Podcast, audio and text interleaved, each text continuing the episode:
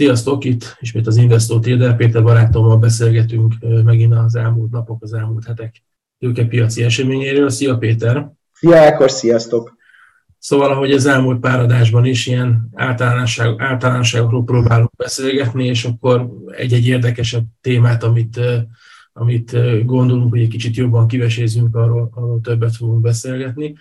Most már jó pár adásnál mindig előjön, és mindig megemlítjük, hogy van egy Facebook oldalunk, az Investor Intelligent Stratégiák oldal, amit hírekkel javarészt Péter lát el, és olyan visszajelzéseket kapunk, hogy ez, ez azért nagyon tetszik sok embernek. Bízom benne, hogy egyre többen nézitek, illetve hogy ha van kérdésetek, vagy ott szeretnétek valamit megtudni, akkor nyugodtan ott lehet írni.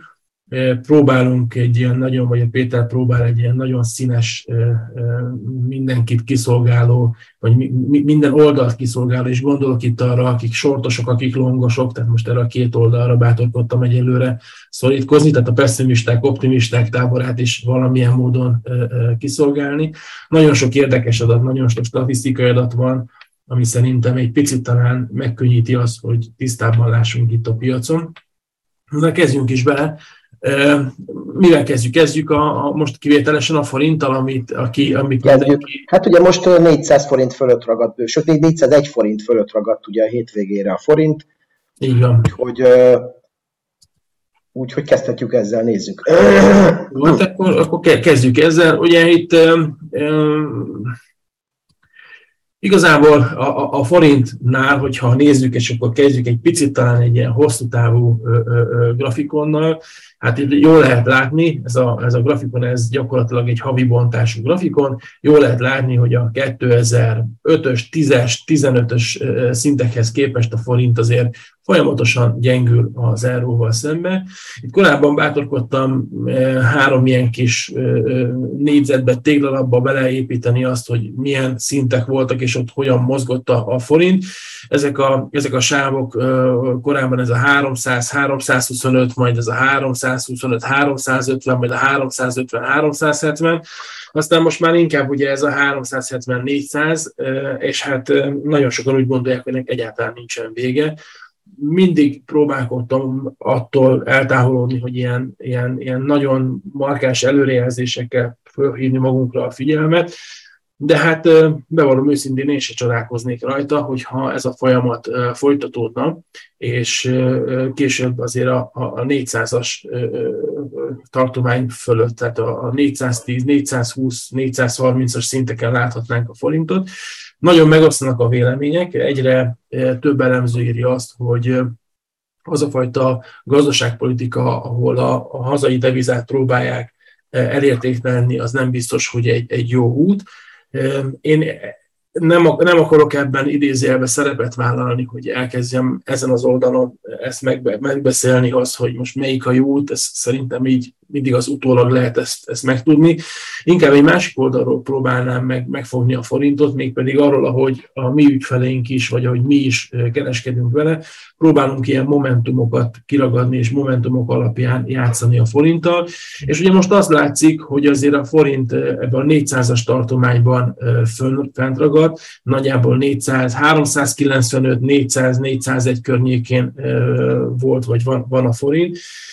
Az el es i oldalon azt lehet látni, hogy ezzel a forint, euróforint kezd túlvetté válni. Magyarul talán a forint előbb-utóbb rövid távon esetleg egy kicsit erősödhet. És ne felejtsük el azt a tényt sem, hogy a, az euró kamat és a forint kamat között van egy szemmel láthatóan nagy különbség. Magyarul, hogyha valaki egy euró-forint short pozíciót nyit, vagyis egy forint erősödésre játszik, akkor ezt a kamat különbséget éves szinten meg tudja nyerni. Ez ugye akkor érdekes, hogyha valakik valamilyen csoportok esetleg egy óriási forint pozícióval, forint gyengülésre játszanak, ők, azok, ők azért egy ellenszélben vitorláznak, és ugye kérdés az, hogy tud-e annyit gyengülni még a forint, hogy ez a kamatkülönbséget ki tudják gond nélkül termelni. Szóval nagyjából ennyi, mi rövid távon egyébként még egy utolsó gondolat, aztán hagylak szóhoz jutni, Péter. Én azt gondolom, hogy itt a négyszáz négyszázegy-négyszázkettő környékén, itt most az lehet a kérdés, hogy ebből mennyi az a pozíció, akik megint esetleg egy forint erősödésre játszottak, és ha egy kicsit följebb megy még a forint, akkor előjöhet-e az, hogy egy ilyen kényszer likvidálással ott a forint még egy picit tud erősödni. Ugye ez a kényszer likvidálás ez gyakorlatilag arról szól, hogy ha én egy euró-forint short pozíciót nyitottam, amelyhez fedezetet kell letennem, és hogyha a forint mondjuk fölmegy négyszázhárom-négyszáznégy környékére, és én ezt a fedezetet nem tudom tartani, nem tudok még ráfizetni, akkor egyszerűen lezárják az én pozíciómat, és ezt ugye úgy zárják le, hogy vesznek, magyarul tovább mehet fölfelé az árfolyam, és ha sok ilyen pozíció van, akkor azért az, hogy olaj tud lenni a tűzre, és tovább tud erősödni az árfolyam. Hogyha ilyen nem következik be a közeljövőbe, akkor én el tudom képzelni azt, hogy, hogy azért a forint egy picit gyengül. És akkor ott van még egy utolsó gondolat, a, a nagyon nagy kérdés, az egymillió dolláros kérdés, hogy azt a pénzt, amit a, a kormány vár, hogy Brüsszel átutal, az megérkezik-e, vagy sem. Ha megérkezik, akkor minden bizonnyal azért valamelyest a forintnak az egy könnyebbséget jelent, akkor azért erősödhet. Na és akkor itt adom át neked a szót, te hogy látod ezt a euró-forint-forint? Hát végül is mindent elmondtál, Ákos, amit én is gondoltam, hogy itt érdemes elmondani. Alapvetően egy csúszó leértékeléssel dolgozik a kormány, ugye ráadásul két kamatot tart fönt, ugye vannak ezek a bizonyos három hetes tenderek, illetve vannak a, a bocsánat, egy, egy hetes tenderek, és, vannak ugye, és van ugye az alapkamat, és a kettő között van egy spread, egy különbség, ezt ráadásul fönn is tartja. Most ugye a héten is volt, illetve nem volt kamatemelés, ugye pont ez is okozhatta ugye elemzők szerint a forintnak a gyengülését, illetve hírek érkeztek arról, hogy nem annyira tűnik sikeresnek egyenlőre, vagy nem, nem tűnik újságírók, elemzők által nem tűnik túlzottan egyenlőre sikeresnek ez az által is említett helyreállítási pénzeknek a, a megszerzése. Ugye nagyon fontos, hogy a jelenlegi költségvetés most ezekkel a megszorításokkal, amiket éppen nemrég jelentettek be, is számolnak ezekkel a pénzekkel, tehát hogyha ezek nem érkeznek be, vagy nem születik róluk megállapodás, és belátható időn belül ezek a pénzek nem lesznek elérhetőek, akkor kénytelen lesz a, a, a egyrészt egy csomó minden eltértékelődik. Valószínűleg a, a, a költségvetés, amiben ezt betervezték, ez, ez nem lesz így tartható, további megszorító intézkedések lesz szükség, vagy további pénz, pénzbeszedő, vagy, vagy pénzszerző műveletekre lesz szükség.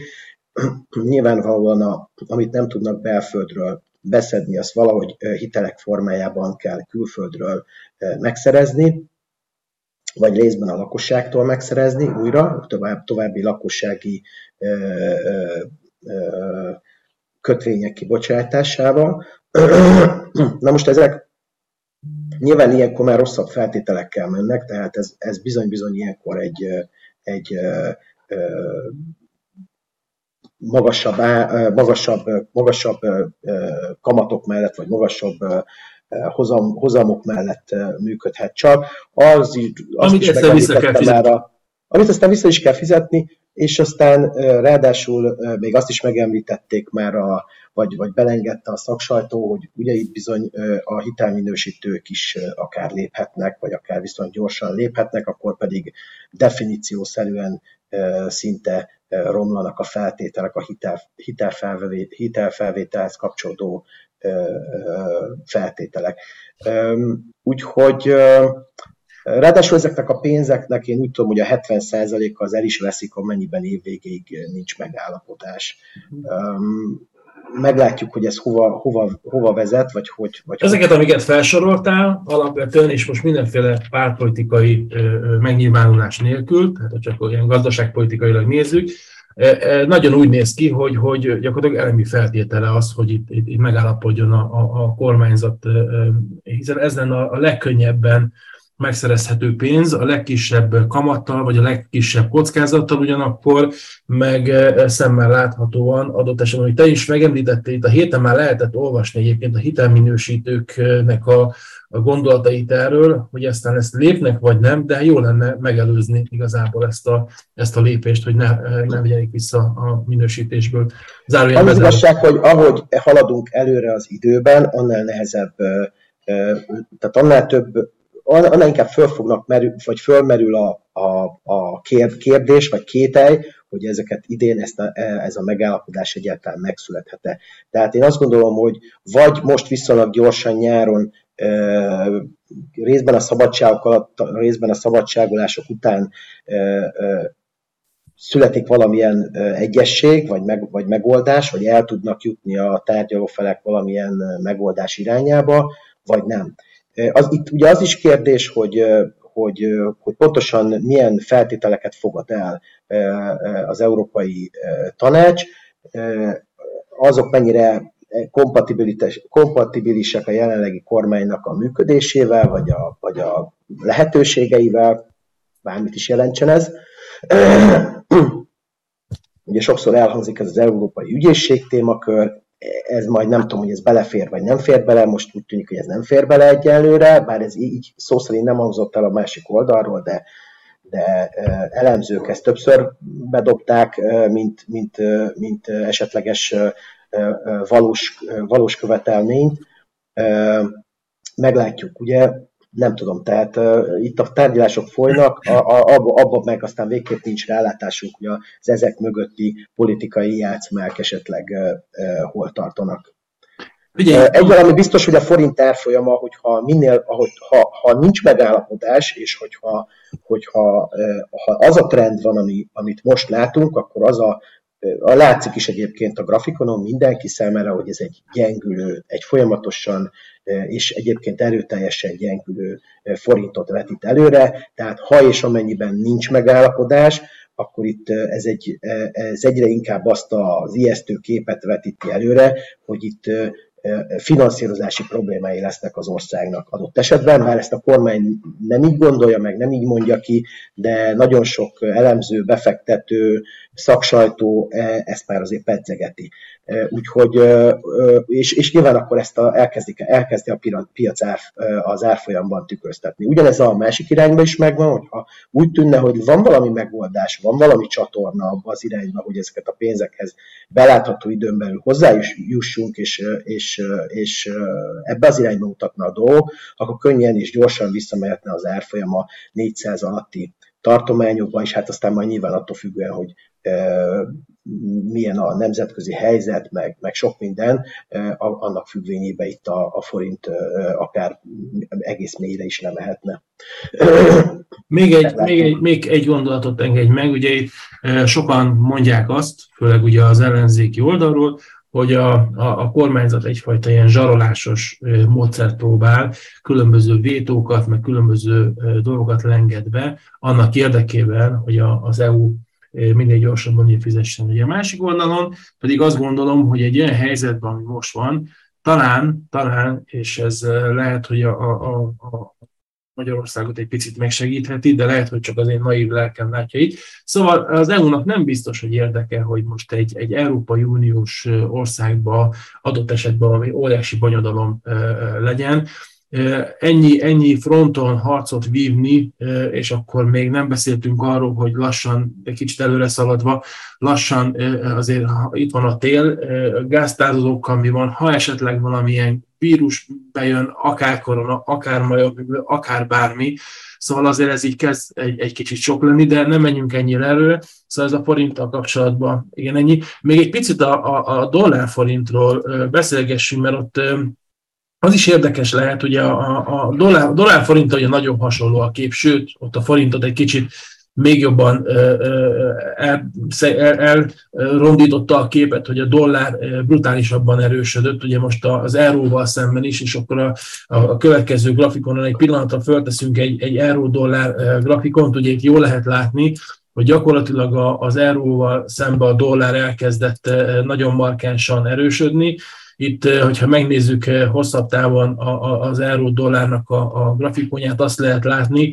hogy itt kétezer, ez egy, ez egy havi bontású grafikon, gyakorlatilag kétezer-húszas, kétezer-huszonegyes években ilyen egy egész kettő környékén járt, ez most egy egész nulla öt környékén jár. Itt be van rajzolva egy piros vonallal a paritás. Ugye talán a Wells-Fargo-nak voltak az elemzői, akik azt jósolták, hogy itt paritásig mehet a, a, a történet, magyarul egy dollár kereken egy euró.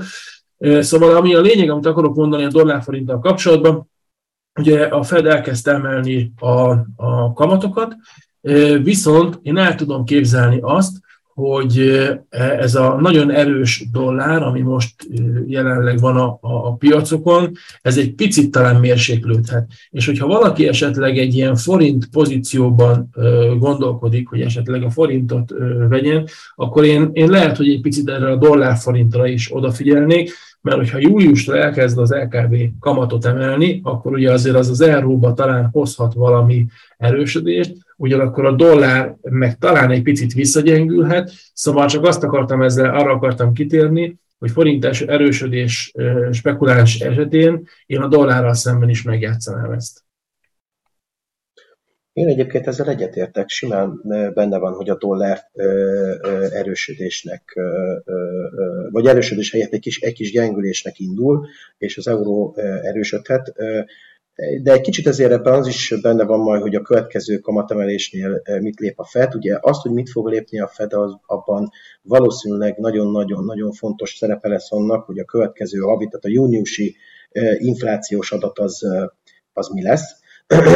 Merre mutatnak a, a számok, hogyha e, nyilván e, itt, itt netalenten az u es á belefut egy, egy kilenc százalék vagy kilenc százalék környékig fölötti esetleg, mint a briteknél e, e, inflációba, e, akkor, e, akkor, akkor, akkor esetleg megint nagyobbat kell ugrani a, a kamatemelésekben a, a Fednek, e, ha, pedig, ha pedig ez netalenten csökkenésnek indulna, akkor akkor simán lehet, hogy, hogy kisebbet is léphetnek akár. Úgyhogy itt szerintem most mindenki a, a, az inflációs mutatót figyeli, de nyilván a Fednek az nem kérdés, hogy még emelnie kell, elég messze vannak még a kamatok, tehát és a, a, az infláció egymásra még elég tágazolló, úgyhogy meglátjuk. Nyilván a, a, az Európai Egybanknak pedig valahol föl kell venni a ritmust. Én azt gondolom, hogy ha, ha véletlenül e, ugye előállna az, hogy nem emelnek kamatot, az, az, azért az, az nagyon komoly hitelességi problémákat vetne föl, de ugyanakkor pedig azt is tudjuk, hogy egy ilyen úgynevezett fragmentation tool elnevezésű hát, eszközt próbálnak legyártani a déli és elsősorban az olasz kötvényhozamok letörésére. Egyébként lehet, hogy maguktól is le fognak törni, mert egyébként a hozamok most valamiért esésnek indultak. Európán kívüli tényezőkben, tehát például az u es á, a, a világpiacon most úgy, úgy tűnik, mintha a kőolajára inkább ereszkedőben lenne.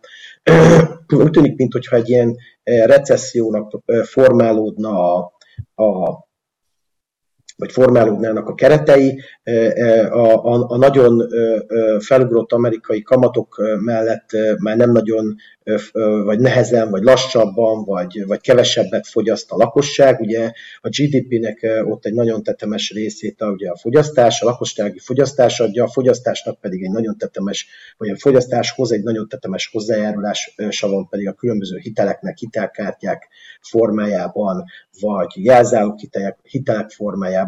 Ugye pont tegnap jelent meg adat arról, hogy az amerikai jelzálók, átlagos jelzáloghitel jelzálog kamatszintje ilyen öt egész nyolc százalék körül van, ami most ahhoz képest, hogy szinte nullába volt még pár hónappal ezelőtt, hát nem is nullába, de, de nagyon alacsony volt ehhez képest, most ez már szinte megduplázódott, ez viszonylag gyorsan. Ez azért egy nagyon komoly csapás az építőipar számára. Az építőipari adatok pocsékok egyébként az u es á-ban.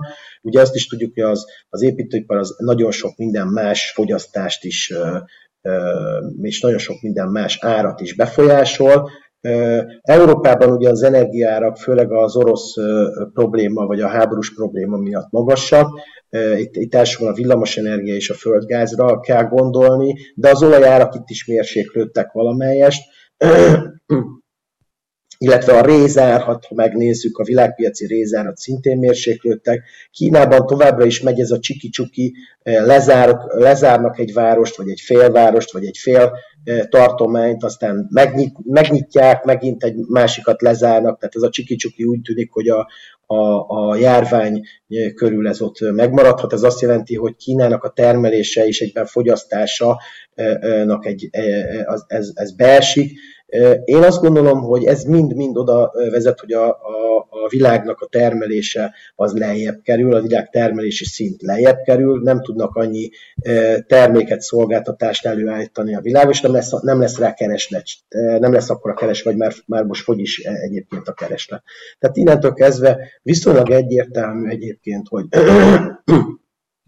hogy a, a, az energiaáraknak is valahol majd ebbe az irányba kell menniük. Persze nyilván most egy ilyen hirtelen sok van az európai piacon, de az amerikai piacon ugyanakkor ez már nem érzékelhető, és Ázsiában is teljesen másak a, az árak például.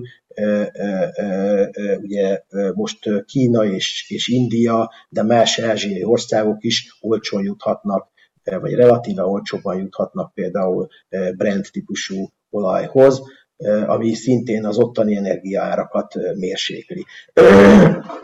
Tehát összességében véve én azt gondolom, hogy a dollár továbbra is magasan maradhat, de ideiglenesen most ebben a ez a nagyon magas ár, ez lejjebb kerülhet. Tehát, ha valaki azt mondja, hogy most inkább dollár, hogy az euró erősödésére számít inkább a dollárral szemben, akkor, akkor ezt, ezt így, most egy jó ötletnek tartom meg játszani én is. Tisztosan. Ha, ha a magyar piac, akkor még egy pillanatra maradjunk itt, és fejezzük be is majd ezzel. Az o té pé. Az o té pé megint ugye az a, a papír, az a részvény, amiről sokan mondják azt, hogy valamilyen szinten mondjuk a magyar gazdaság egyik hőmérőjeként működhet, illetve azért azt a, a, a nem tudom mennyire reprezentatív a, a mi ügyfélkörünk, de általában, hogyha valaki magyar papírokban gondolkodik, magyar részvényekben gondolkodik, akkor az o té pé-ben alapvetően gondolkodik, vagy alapvetően spekulál. Ugye az o té pé-nek az árfolyama, ne is menjünk vissza, hogy itt a februári időszak alatt mennyit esett, mert ezt, ezt már rengetegszer megbeszéltük, viszont vizsgáljuk igazából a, azt követő időszakot, hogy még márciusban volt egy próbálkozás, hogy a világ tőkepiacai is alapvetően kicsit visszaerősödtek, akkor a tizenháromezer forint körüli szintig visszament, de hát most nyolcezer-négyszáz forint környékén fejezte be a napot a, a, az utolsó kereskedés napon múlt héten, ezt az adást egyébként szombaton vesszük fel, és a lényeg az, hogy itt be lehet húzni egy csökkenő trendvonalat, ami itt a, a, egy, ez egy viszonylag rövid távú történet, egy pár hónapos történet, és a lokális csúcsokat bátorkodtunk így összehozni, összehúzni, és azt lehet látni, hogy ez egyelőre tényleg nem engedi át, vagy ezen nem megy át. Van egy korábbi támasz, ez a hétezer-nyolcszázhatvanötös szint, ezt valamikor még nagyon régen találtuk, ez gyakorlatilag itt a kétezer-húszas áprilisi időszaknak a mélypontja, ugye ez a covidos mélypont, az, az, az a következő ilyen támaszszint, és akkor van egy ellenállási szintünk itt valahol kilencezer-négyszáz környékén, de igazából az ötven napos mozgó átlag lesz szerintem a, a főbb ellenállási szint, ez kilencezer-hétszáz-kilencezer-nyolcszáz környékére lehet. o té pé-vel kapcsolatban én azt gondolom, hogy Egyik, egyik oldalon elfogultak vagyunk, vagy én elfogult vagyok, alapvetően az egyik kedvenc magyar papírom, nagyon sokat kereskedtünk, meg kereskedek vele, és bízom benne, és sokat is fogunk még kereskedni vele. Korábbi árszinteken is már beléptünk, tehát amikor a tizenkilencezer forintos szintről leesett tízezer forint környékére, és ott egy picit kezdett magára találni, ez a tíz-tizenegyezer-tizenkétezer forintos tartományokba is azért már vásároltunk. Ugye a mostani taktika az az, hogy viszonylag kis mennyiségekkel próbálunk előre menni, és hogyha ha jó a, a, a pozíció, akkor stoppokkal elkezdeni védeni, és esetleg egy picit, hogyha még jön lefelé, akkor akkor valamennyit még vele hozzávásárolni. Ezen az árszinten itt az o té pé nagyon elgondolkodható szerintem. Nagyon nehezen, vagy, vagy nagyon, nagyon nehéz igazából így összehasonlítani, de ha mondjuk egy állampapírban gondolkodunk, és itt senkit nem akarok lebeszélni az állampapírról, ezt gyorsan megjegyzem, csak hogy egy állampapírban gondolkodunk, és mondjuk egy ilyen három éves, öt éves távon belül gondolkodunk, tehát inkább egy hosszabb távot nézzük magunk elé, akkor az én eddigi tapasztalatom azt mondatja velem, hogy azért az o té pé a következő mondjuk három évben, öt évben, persze bármi történhet, ez az elmúlt egy-másfél évben megtanultuk, de hogy, hogy alapvetően azért erről az árszintről én szerintem inkább emelkedni fog. Sok minden persze közrejátszik ebbe értelemszerűen, tehát ezeket az általános dolgokat, mint a, a mostani geopolitikai helyzet, vagy, a, vagy hogyha itt a, a forinttal kapcsolatban egy további borzasztó gyengülés lesz, és egyébként az mondjuk a magyar gazdaságra negatívan hatna, szóval sok minden lehet, de, de hogyha, hogyha egy ilyen általánosabb időszak visszajön, és a, a, ebbe a következő három kötőjel öt évben a világ jegybankainak az erőfeszítései, mely szerint az inflációt leszorítsák, esetleg sikerülhet. Szóval, ha ezek a tényezők itt a napos oldalra kerülnek, akkor én azt gondolom, az o té pé-ben is bőven van fantázia. Neked, neked mi a véleményed az o té pé-ben? Hát ugye sok mindent elmondtál, szerintem ami fontos az az, hogy egyrészt ez egy bankpapír, a kamatok emelkednek, a forint kamatok,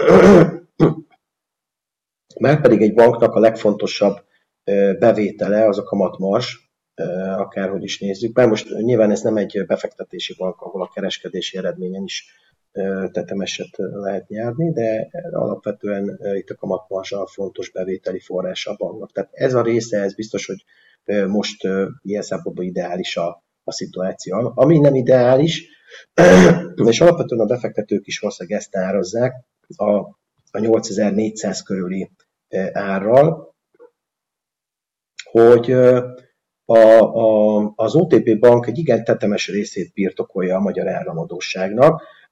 Én most olvastam itt a héten egy, egy cikket, utána a portfólió jelent meg, amiben summa summarum az államadósság tíz százalékát birtokolja körülbelül az o té pé. Na most nyilván e, e, e, itt, itt nem, nem csak maga az o té pé, mint intézmény, hanem az o té pé-n ben tart, tartanak ö, ügyfelek is ö, ö, különböző kötvényeket, tehát összességében véve, de összességében véve az o té pé-nél van, vagy az o té pé számláin van, vagy az, ér, vagy az értékpapír rendszerében van kb. tíz százaléka a magyar államadósságnak. Tehát ezt, ezt, ezt nem lehet figyelmen kívül hagyni. Tehát bárhogy is alakul, ugye az előbb itt, most nem térjünk nagyon vissza, csak az előbb ugye beszéltünk arról, hogy megkapjuk ezeket a bizonyos helyreállítási pénzeket. Nem kapjuk meg, csak egy részüket kapjuk meg, ilyen feltételek mellett kapjuk meg. Ha nem kapjuk meg, az bizony egy súlyos kockázat, amit itt az előbb beszéltünk is róla, hogy a hitelminősítők valószínűleg fogják is árazni. Ez nyilván az o té pé árfolyamában is meg, meg fog jelenni, tehát ha, ha ebbe az irányba tolódnak a dolgok, akkor további esésre számítok. Ez a nyolcezer-négyszáz, itt az előbb mutattad ezt a hétezer-nyolcszáz hatvanötös szintet, nem biztos, hogy akkor ez meg fogja tartani. A következő Fibonacci szint az nem tudom micsoda, de, de elképzelhető, hogy ez még, ez még akár... Hát így néz ki.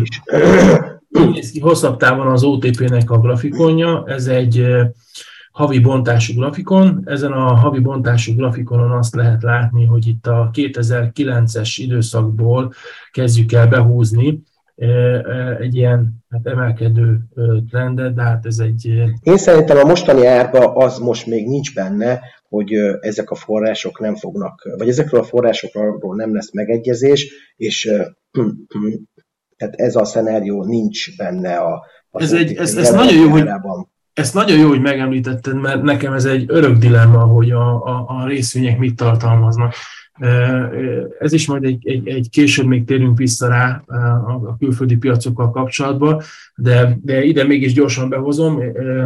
Megint csak ugye az Investornak a, a, a Facebook oldalára föltettél egy, egy hírt, hogy a különböző amerikai papírok az a, a csúcsokhoz képest mennyit estek. Ez érdemes egyébként szerintem megnéznetek. Szóval itt vannak olyan papírok, amik kilencven, nyolcvan, hetven, negyven, hatvan, hetven százalékot estek a, a csúcsukhoz képest, és ezek között azért sok olyan nagy papír van, tehát nem ezek a kis bóvli papírokról beszélgetünk, hanem komoly. Nagy papír nincs közöttük, az fontos. Okay. Majd, majd amit okay. még érdemes föltenni, esetleg ugyanerre a chart összehasonlítása, az van az Eurostox Bank Index, amit... amivel hát össze lehet valamilyen módon hasonlítani azért az o té pét. Én azt gondolom, hogy a, az o té pé van olyan nagy bank, ami össz, már összehasonlítható egy ilyen chart erejéig a, a, az európai nagybankok által, e, e, vagy annak szoktuk az áraiból készített e, indexet. Tisztosan, én csak azt akarom mondani, hogy, hogy ez, ez egy idézőjelben nagy vita, hogy a, a, általában a tőkepiacok, és ebben talán megerősítesz engem, általában a tőkepiacok szerintem azért előre szoktak árazni. Van is ez a mondás, hogy a pletykára venni, hírre adni e, e, történet. És én úgy gondolom, hogy ha megnézzük a, az európai piacokat, vagy az amerikai piacokat, és akkor megint egy zárójel, lehet, hogy ez a, az optimista én nem mondatja velem, és akkor zárójel bezárva. Szóval ezek az árfolyamok, ahol most tartanak a, a részvények, ezekben e, nem azt mondom, hogy minden, de gyakorlatilag minden benne van. Az orosz-ukrán konfliktus, az energiának a, a robbanása, a, a, a mérhetetlen magas, közel kétszámjegyű infláció a világban, nálunk egy kicsit magasabb, de hogy alapvetően ugye egy általánosan mindenhol magas inflációról beszélgetünk, és hogy a kérdés, és az o té pénél is most ezért ütötte meg a, a, a, a fülemet az, amit most mondtál, hogy ebbe az árba, ebbe a nagyjából nyolcezer-négyszáz forintos árba mi van benne, vagy mi nincsen benne, hogy nekem ez mindig olyan nagyon nehéz.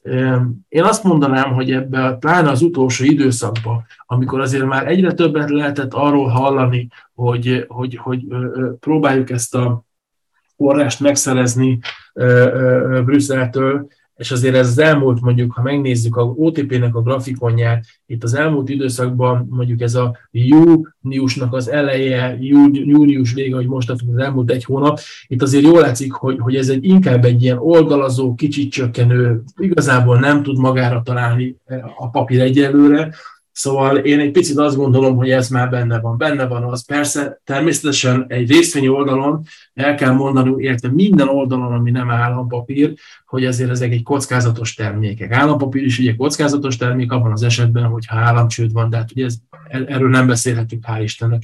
De a lényeg az, hogy ezek a papírok bármeddig eshetnek. Ugye most ez a hétezer-nyolcszázhatvanötös szint, ez a kétezer-huszas mélypontja volt ugye a, a, az o té pének. Volt korábban egy, egy hatezer körüli szint, ez kétezer-tizenöt-tizenhat magasságában volt itt az o té pé.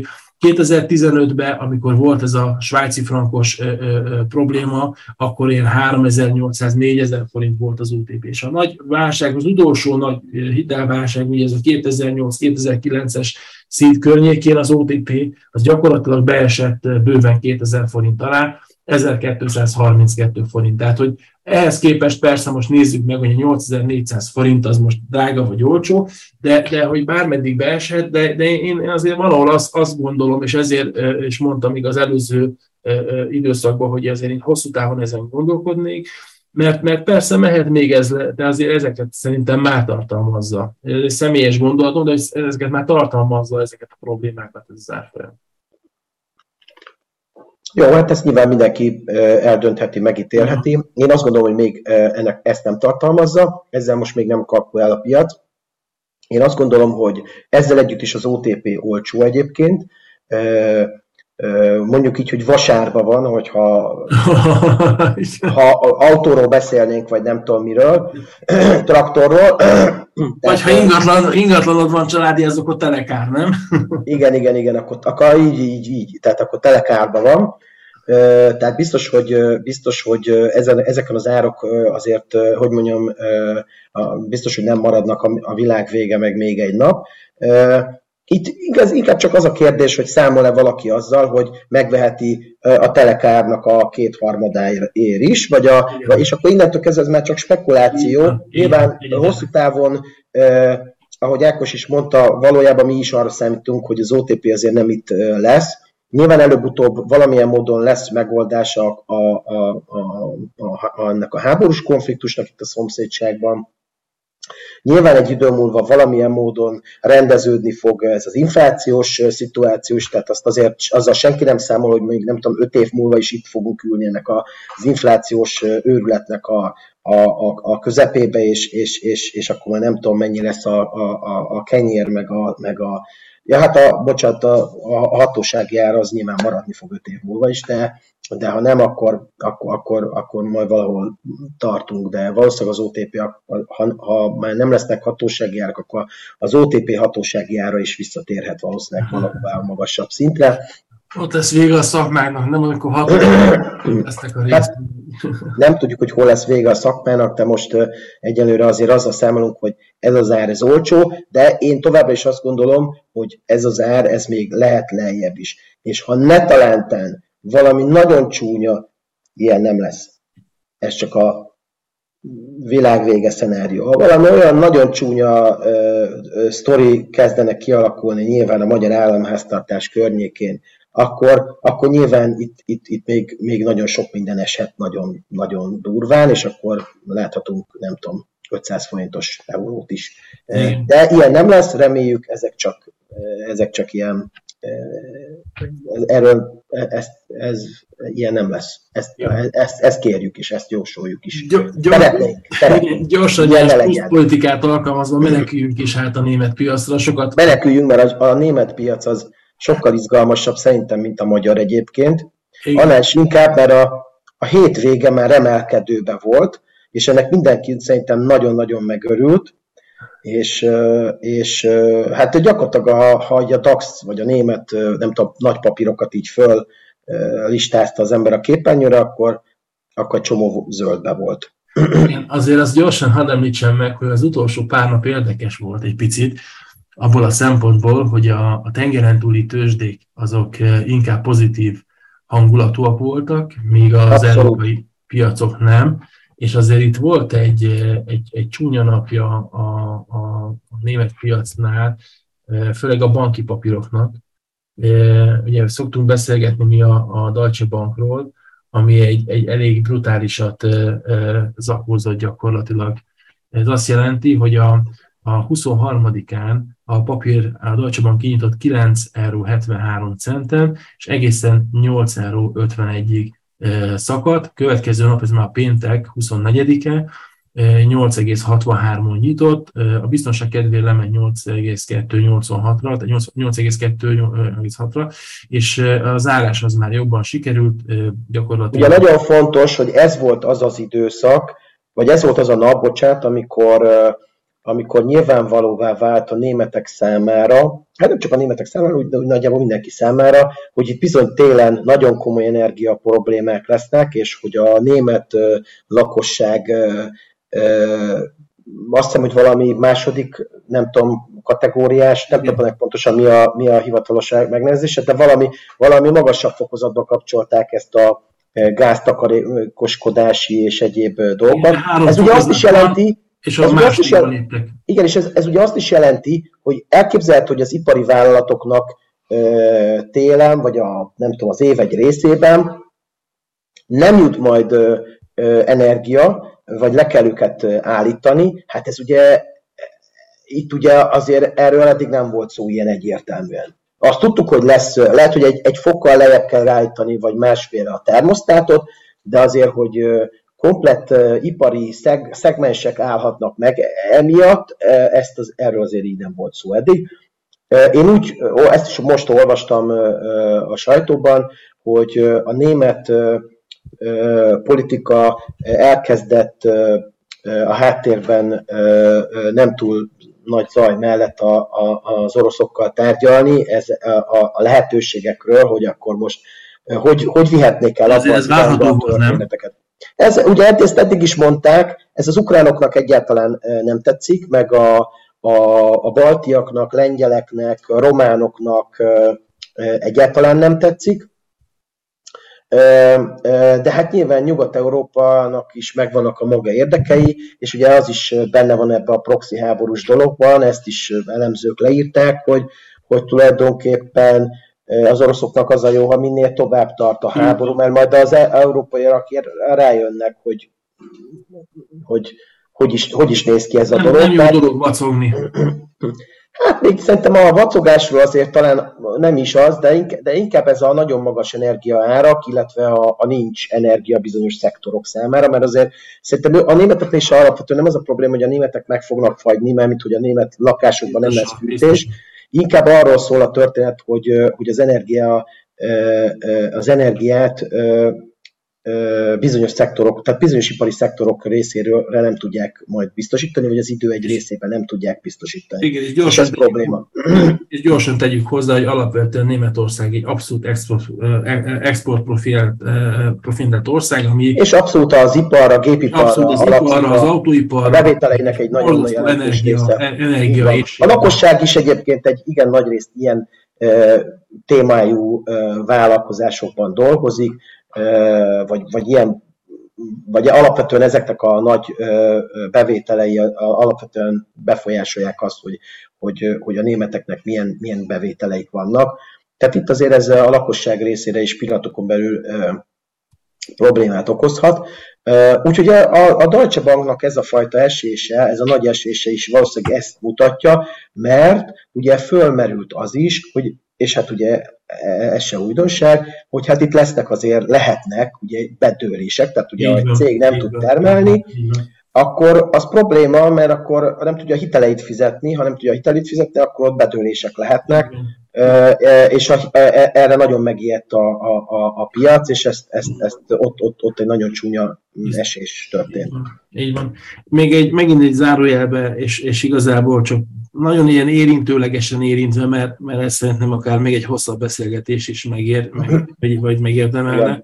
Szóval ez az orosz-ukrán történet, eh, amellett, hogy ezt itt a mi szavunk semmit nem számít ebbe a dologba, de hogy, hogy én személy szerint így nagyon, nagyon nem, nem elítélem az ilyenfajta agressziókat. Ez persze nem érdekel senkit. Viszont... Engem érdekel. Nekem fontos. Jó, hát egy szűk... Egy szűk de még a hallgatókat is. Igen. A lényeg az, hogy, hogy ugye Ukrajna a kezdet-kezdete óta egy borzasztó nagy támogatást kér. Bátorkodva kijelentem, vagy, vagy, vagy, vagy nagyon, nagyon óvatosan kijelölve követel gyakorlatilag Európától, a világtól, a világegyetemtől, mindenkitől, minden kell már. És kicsit van egy olyan érzésem, és ezzel senkit nem akarok megbántani, a kisujját nyújtja az ember, és már a könyöke, már, már minden kell. És ugye Európában azért viszonylag sokan élnek. Egy ideig, amíg ezt támogatják, ezt a, ezt a történetet, akár lelkileg, akár fizikailag, anyagilag, bármilyen módon, de, de egy idő után szemmel láthatóan ez, ez el fog fogyni. Ez egy, ez, egy, ez egy nagyon érdekes játék, hogyha ezt kívülről nézzük, és, és itt a legnagyobb tisztelet mellett mondom ezt, hogy játék, hogy kinek fogja el a türelme, az oroszoknak, vagy pedig az európaiaknak.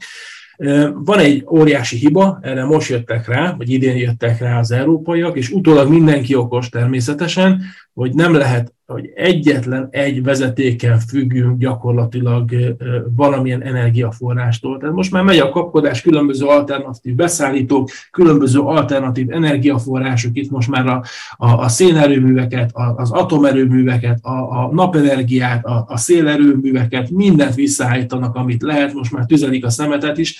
Szóval minden, minden, minden annak érdekében, hogy a következő időszakban legyen energia, és biztos vagyok benne, hogy itt óriási erőfeszítés megy abba az irányba, hogy, hogy kiszélesítsék, diverzifikálják a, a, az energiaimportokat.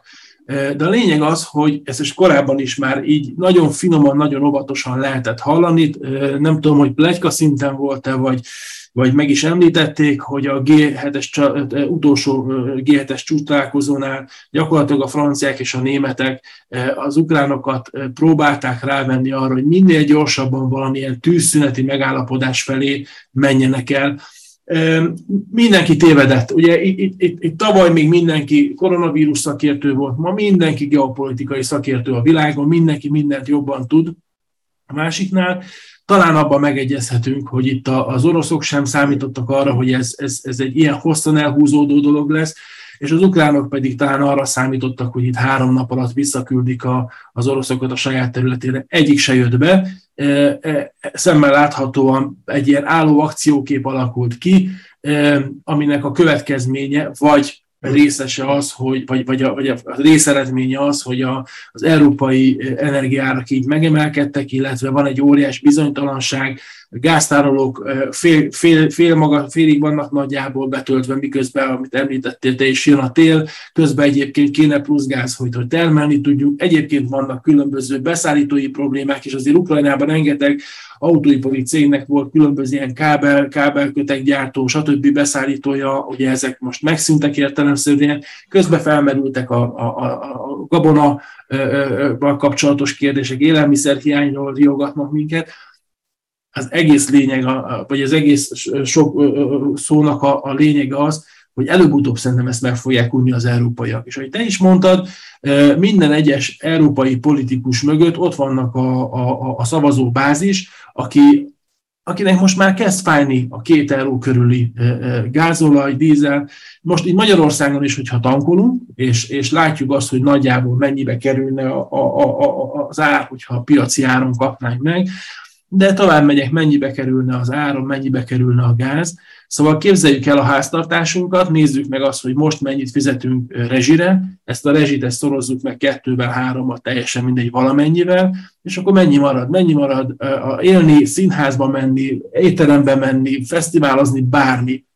Nem marad gyakorlatilag sok, és ezért én valahogy, amit te is az előbb mondtál, hogy a németek elkezdtek hátulról, a hátsó kapun bemenni az oroszokhoz, én ezt már nagyon régóta gondoltam, szűk körbe erről már így beszélgettünk, ez nagyon nehezen, vagy nagyon bátortalanul beszélünk erről.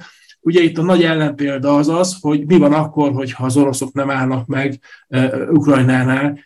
Ezek fikciók szerintem, ebben ebbe ráérünk egy kicsit később gondolkodni, amikor már a gáztárolók föl vannak töltve. Szóval nagyon nehéz ezt, és én nem vagyok geopolitikai szakértő, és nálam ezerszer okosabb embereket ennek a nyilatkozatából is én azt látom, hogy, hogy, hogy, hogy van, egy, van egy óriási bizonytalanság, és igazából, hogyha szeretnénk bevallani, senki nem tud semmit.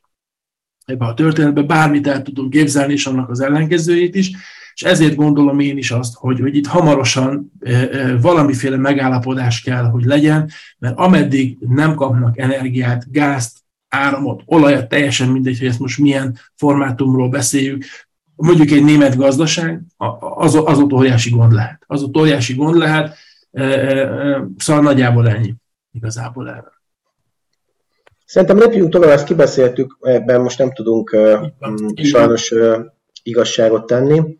Jó, figyelj, nézzük meg még a, a tengeren túlon, nézzük meg akkor ezt a NASDAQ-ot, hogy ez, ez, ez hogyan... Igen, a NASDAQ, NASDAQ mindenképpen, mindenképpen beszéljünk, mert szerintem érdekes képet mutat, és majd, majd még lesz egy tippem, hogy mit nézzünk meg.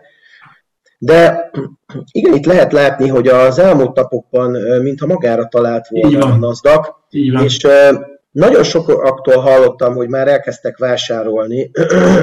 Ugyanakkor újra elmondom, amit már elmondtam korábban is, szerintem korábbi ilyen podcastokban is, hogy alapvetően szerintem a bear marketnek nincs vége, és ilyen bear market rallik rendszeresen vannak. Ezek azra nagyon jók, hogy, hogy emberek jól, jól, egy jót húzzanak rajta. Tehát ha jó időben be tud szállni valaki, és, és folyamatosan tudja figyelni, vagy pedig jó helyekre egyszerűen kiteszi a stoppokat, ilyen egyszerű, Akkor, akkor én azt gondolom, hogy ez egy, ez egy tök jó buli, amin marha jól lehet keresni. Tehát itt lehet látni, hogy azt mondja, hogy tizenegyezer kicsit tizenegyezer fölött a NASDAQ-on, ha valaki vásárolt, akár indexet, akár é té ef-et, akár a nagypapírokból vásárolt egy, egy, egy portfóliót, és ezt ugye tizenkétezerig gyakorlatilag meg is tarthatta, vagy akár tizenegyezer-nyolcszáznál biztonsági játékkal kidobta, akkor a kettő között húzott egy, egy egész jót szerintem. Tehát én azt gondolom, hogy, és most nyilván, ha ezt tök áttétellel csinálta, meg, meg nagyobb pénzzel csinálta, akkor pedig ez egy mocsok jó kereset volt. Jó, akkor egy pillanat. És, és, és bocs, de ez, csak még akartam kiukadni, hogy azért figyelem, emberek, ez nem biztos, hogy a kisbefektetőknek szól. Tehát ez egy alapkezelő, aki ott ül egész nap, vagy az embere ott ül egész nap a monitor előtt, és figyeli, hogy mi történik, annál ez frankó. Ha nagyon frankó tudod kihelyezni a stoppokat, és tudod, hogy biztos, hogy működni fog, frankó, de ha te csak úgy megveszed ezeket a papírokat ezen az áron, és aztán ott hagyod, mert elmész dolgozni, meg csinálod a dolgodat, akkor simán lehet, hogy legközelebb, mikor ránézel, már lejjebb lesz, de közben csinált egy ilyen huplit a piac. Jó. Akkor itt egy pillanat rájunk meg, és egyetértek veled teljesen, csak nézzük meg egy picit, nézzük meg a májusi időszakot, és nézzük meg egészen a, a júniusi időszakot is, ami van. Ugye itt, itt májusban is volt egy, egy olyan gyengülés, volt egy leszúrás egészen... Szóval egész pontosan májusban több is volt, mert ha megnéztek, május elején volt egy kis felszúrás, aztán volt egy még egy közepén egy felszúrás, aztán május vége, június elején volt ez a nagy felszúrás, ami egy egész kis platót is kialakított ott. A... Én pont azt akarom mondani neked, hogy itt volt május, május huszadikán egy, egy alja, a, egy lokális alja, tizenegyezer-négyszázkilencvenkettő, tehát durván tizenegyezer-ötszáz.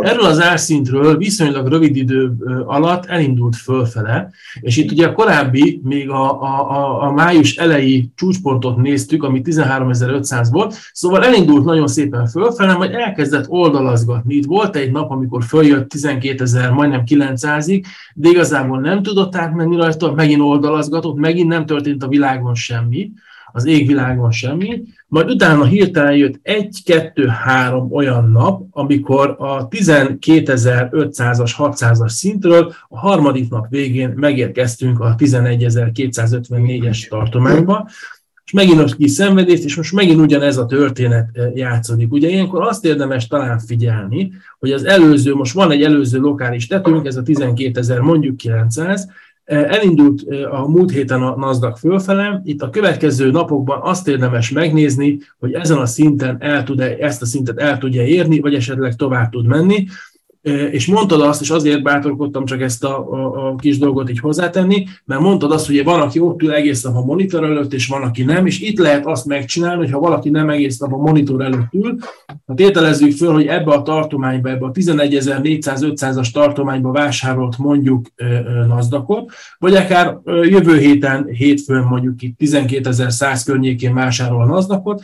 Én azt gondolom, hogy érdemes betenni tizenegyezer környékére első körben, ami nagyon messze van, de első körben én oda tenném a stoppot. Ha megy föl tovább a, a, az index, akkor szépen elkezdeni fölhúzni a, a stoppokat, vagy van olyan rendszer, ahol be lehet állítani úgynevezett követő stoppot, az automatikusan, ahogy emelkedik föl az értéke az adott terméknek, úgy szépen húzza maga után a stoppot, és, és amit nagyon figyelnék, az majd az ötven napos mozgóátlag, az tizenkétezer-ötszáz környékén van, meg az előző lokális tető. Csak ennyit akartam hozzámondani úgy, hogy teljesen értértek veled, hogy ezeket a kis rövid momentumokat érdemes talán megjátszani, érdemes kihasználni. Így van, illetve én az ötven napost is figyelném, jól látszik, hogy a, ezen a tizenkétezer-kilencszázas...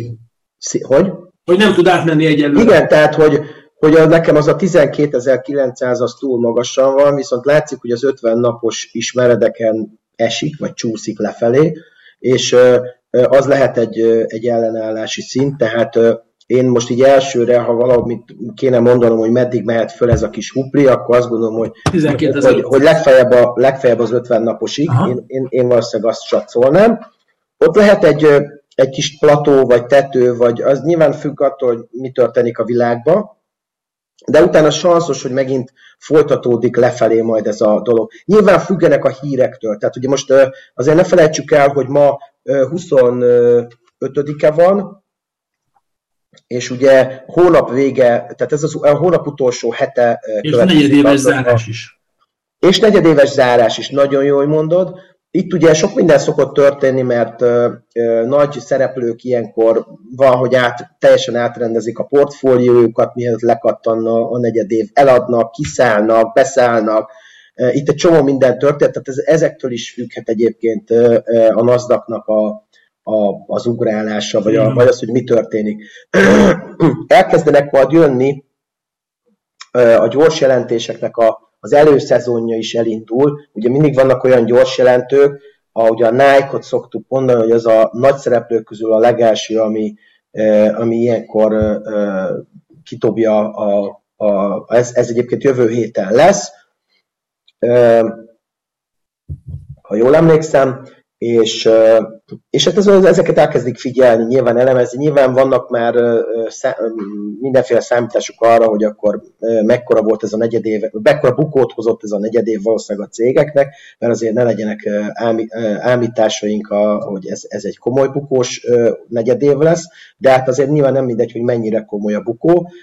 Nagyon várja majd mindenki az inflációs adatokat, meg azokról a mindenféle előzetes előre, előrejelzéseket. Nyilván majd mindenki nagyon várja a, a következő Fed ülés előkészítő mindenféle kiszivárogtatásokat, a jegybankároknak mindenféle elszólásait. Ugye ezek a jegybankárok folyamatosan mennek mindenféle... Bal kezében van a toll, vagy jobb kezében van a toll. Konferenciákra, így van pontosan, és, és ezekből mindenféle következtetéseket próbálnak levonni. Tehát én azt, azt gondolom, hogy de tényleg minden megmozdulását ilyenkor az összes jegybankárnak, már a Fed jegybankárainak, nem csak a Fednek egyébként a A európai oldalon is most minden, mindenki nagyon nagy, nagyító alatt van. Úgyhogy, ja, és hát ugye, amiről nem beszéltünk még, de majd lehet, hogy ez is egy átkötés, a, erről is tettem föl cikkeket a, a, a Facebook oldalunkra. Érdemes mindenkinek a japán jegybanka és a japán hozamokkal kapcsolatos, meg a egyetlen a, yen ár, a, a dollár-yen keresztet is figyelnie. Itt, itt nagyon komoly elmozdulások vannak. Ugye alapvetően az a probléma, hogy a, egyelőre úgy néz ki, hogy nem nagyon van lehetősége, vagy egyelőre nem is volt ilyen mondás, hogy a japánok szeretnének, vagy tudnának kamatot emelni, hogy gyakorlatilag nulla kamatok vannak, nulla, nulla szinten vannak a kamatok, és ugyanakkor az infláció nyilván ott is dolgozik, az energiaárak ott is működnek, de tehát nyilván látszik az, hogy sokáig nem fenntartható az, hogy a, a Amerikában már nem tudom én, szinte két százaléknál van a kamatszint, Európában is már most azért csak elkezdenek majd kamatot emelni, most már inkább erre van leállva a piac, Japánban pedig meg még tulajdonképpen semmi, semmi nem történik. Ez, ez valószínűleg nem, nem biztos, hogy túl sokáig... Mutatja is olyan árfolyam, hogy hol jár gyakorlatilag. A kétezer-kettő környékén járt utoljára itt a ilyen. Így van, így van. Tehát egy nagyon, egy nagyon durva ilyen leértékelődés van. Ez nyilván azt is jelenti, amit egyébként mi magyarok jól ismerünk, tehát ugye erről beszélgettünk a beszélgetés elején, de hát ez a japánoknál még valamennyire újdonság, hogy hát nyilván mindenkinek a megtakarításai, meg a, meg a benzinkútnál, amikor tankol, tehát ugye ezek a dolgok, ezek ott meg az élelmiszerárak, tehát ugye azért Japán szinte mindenből behozatalra szorul. Ezek mind dollárban denominált történetek többnyire, tehát nyilván, ha a dollár nagyon erős a jenhez képest, akkor egyre többet igen, kell fizetni a kasszálni. Így van, így van, így van. Úgyhogy, na, úgyhogy ezt is érdemes figyelni, Vissza, visszaugorva az amerikai oldalra, itt bizony ö, ö, én továbbra is, ö, hát itt szerintem a nasdakot azt megbeszéltük, ö, de én ö, azért ö, még továbbra is bear marketre számítok, én nem, most én még nem látom azok, annak a fundamentál, fundamentális jeleit, hogy, hogy itt a bear marketnek vége lenne. De ettől függetlenül jó befektetést kívánok mindenkinek az amerikai papírokhoz, aki, aki szeretne. Igen. Itt az előbb az Ákos elmondta, hogy milyen lehetőségek vannak. Igen, egy utolsó gondolat még itt a nasdaknál, itt, itt föltettünk egy Fibonacci szintet, ami a kétezer-húszas mélypontot, meg a kétezer-huszonegyes csúcspontot közötti részt vizsgálja meg. Ugye, és itt vannak a szintek, amik támaszszintek lehetnek, tehát a, ugye ez a, itt van, egy, van az ötven százalék, az tizenegyezer-hétszázhatvannyolc, ez, ez, ez szerintem egy fontos, a tízezer-ötszáznyolcvankilenc, a kilencezer-százharminc, ezek a, ezek a, a lehetséges támaszszintek egyébként, hogyha valaki Fibonacci szintek alapján e, e, kereskedik, és akkor a végezetül még kérlek egy fél percbe beszélgessünk az aranyról. Erről is régen viszonylag sokat beszélgettünk. Ha, ha a régi tanulmányainkat figyelembe vesszük, akkor egy ilyen geopolitikai helyzetnél az ember azt gondolná, hogy az arany az kérem szépen, pláne ilyen inflációs környezetben az arany ára az kérem szépen kilőtt és csillagászati magasságokban van. Hát egyelőre nem. Én azt gondolom, itt is, hogyha megnézzük a kétezer-húszas mélypontot, meg a kétezer-húszban volt, igen, akkor is csúcspont, ez a kétezer-hetvenkét dolláros szintnél. ugye most ilyen ezernyolcszázharmincöt környékén tart. Itt is ilyen nagyon rövid momentumokat tudunk egyébként megjátszani. Mindig elmondjuk, most is gyorsan elmondom, az arany azért képes napon belül óriási mozgásokat, tehát itt a pozíciót úgy érdemes méretezni, hogy azért ez ne legyen fájdalmas, és szemmel láthatóan itt is kibe mászkál az arany, gyakorlatilag ezerhétszáznyolcvan ezerhétszázkilencven nagyjából az alja, ezernyolcszáz, a teteje meg ezernyolcszázötven ezernyolcszázhatvan. Egy rövid gondolat az aranyról, Péter? Hát... Én tudod hogy jól, hogy az a véleményem alapvetően az aranyról, hogy, hogy, hogy, hogy olcsó.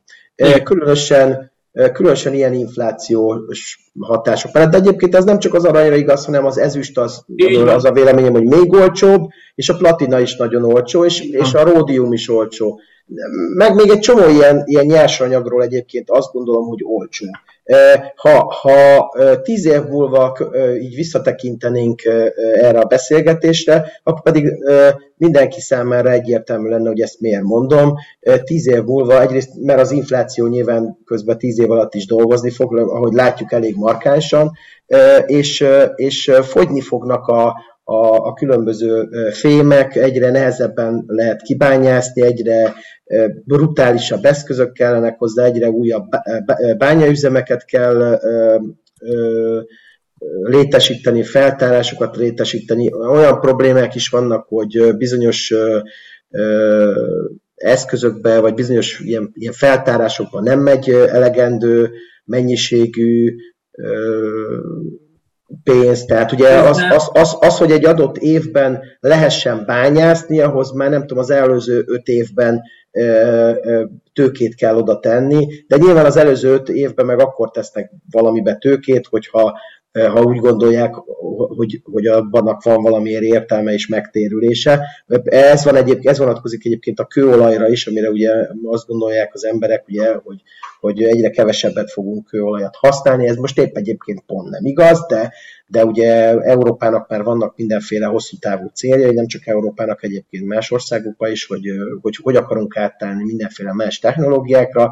Közben kiderül, hogy azokhoz a mindenféle más technológiákhoz nincs elég mindenféle más anyag, ami meg ahhoz, azokhoz kell, és akkor, és akkor kiderül, hogyha kitör egy ilyen háború itt a, a Európa peremén, akkor pedig, akkor pedig minden borul, minden elképzelés borul, úgyhogy, úgyhogy most Most, most erre nem tudok, nem tudok mit mondani. Én egyébként a széna, ugye, miközben, a, szén, a, a szénára is például ugyanígy van, hogy ugye mindenki azt gondolta, hogy a szén, szénnek gyakorlatilag beszakad az ára, és hogy voltak is ilyen időszakok, de hát most ugye beindítják Németországba megint a szénerőműveket, és, és, és nincs, nincs nagyon más lehetőség. A, visszatérve az aranyhoz, Arany, arany... bocsánat, bocsánat, csak a grafikont átállítottam egy olyan bontásba, ahol éves, tehát egy pálcika egy évet mutat, és azért itt a hetvenes, nyolcvanas, kilencvenes, itt a stb. Éveket, ha nézzük, hát az van, amit így mondasz egyébként. Tehát, mit tudom én, hát, kétezer... Mert nyilván az van, amit mondok általában. Jaj, jaj, jaj, ez...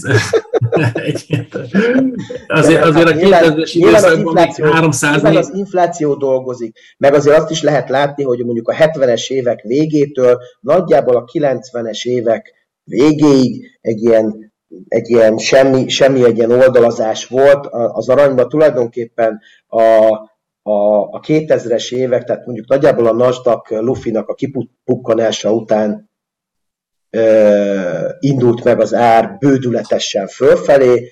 Ez egyébként azt is mutatja, hogy, hogy a dollárnak a, a, a, az inflációja, vagy a dollárnak az ereje hogy, hogy gyengült el. Ö, Hát ez egy nehéz, nehéz történet, ugye azt szokták, hogy a pénzügyi rendszer origója a dollár, tehát a dollárt már nem tudod mihez mérni, de mégis amihez lehet mérni, az egyébként egy ilyen fémkosár, aminek egy nagyon fontos eleme az arany, és azért ehhez, ebből lehet látni, hogy a dollárnak a, az, az ereje, vagy az értéke, az hogy változik, vagy hogy változott. Én továbbra is olcsónak tartom az aranyat. Ha valaki hosszú távon tudja tartani, azt szerintem tök jó. Ha valaki fizikailag is uh, tud, nem tudom, szórakozik azzal, hogy neki vannak ilyen arany érméi, meg lapkái, meg nem tudom micsoda, és otthon van valami széfje, amiben ezt tudja tárolni, biztonsága, azt szerintem hibátlan. és azt, szokták, azt is szokták mondani, hogy körülbelül a, a vagyonnak a, mit nem tudom én, a valahány százalékát, erre vannak mindenféle ilyen mondások, azt, azt egyébként érdemes aranyban tartani, mert hogyha valakinek nagyobb vagyona van, úgy értem, nem biztos, hogy ezekkel nagyon kell foglalkozni, de annyiban igen, hogy, hogy jó, ha, ha egy nagyobb, szélesebb portfólióban van valamennyi nemesfém is egyébként. Aminek nyilván a praktikus okokból általában az arany szokott lenni, hogy arany és ezüst valamilyen kombináció. Tiszta sor. Péter, nagyon szépen köszönöm. Szerintem sok mindenről beszélgettünk. Olvassátok a Facebook oldalunkat, igen, ezt továbbra is kérjük, ott, ott, ott folyamatosan jönnek ki új hírek, információk, mindenféle érdekességek, és ha van kérdésetek, ott egyébként tegyétek föl, próbálunk rá válaszolni, hát aztán vagy sikeres ez majd, vagy nem. Meglátjuk, mennyire sikeres, de szoktak, szoktak jönni reakciók. Igen. Igen. Köszönöm szépen! Én is nagyon szépen köszönöm, mindenkinek jó egészséget kívánunk, ez a legfontosabb, jó kereskedés nektek. Péter, köszönöm, sziasztok! Köszönöm szépen, sziasztok! Köszönöm, sziasztok!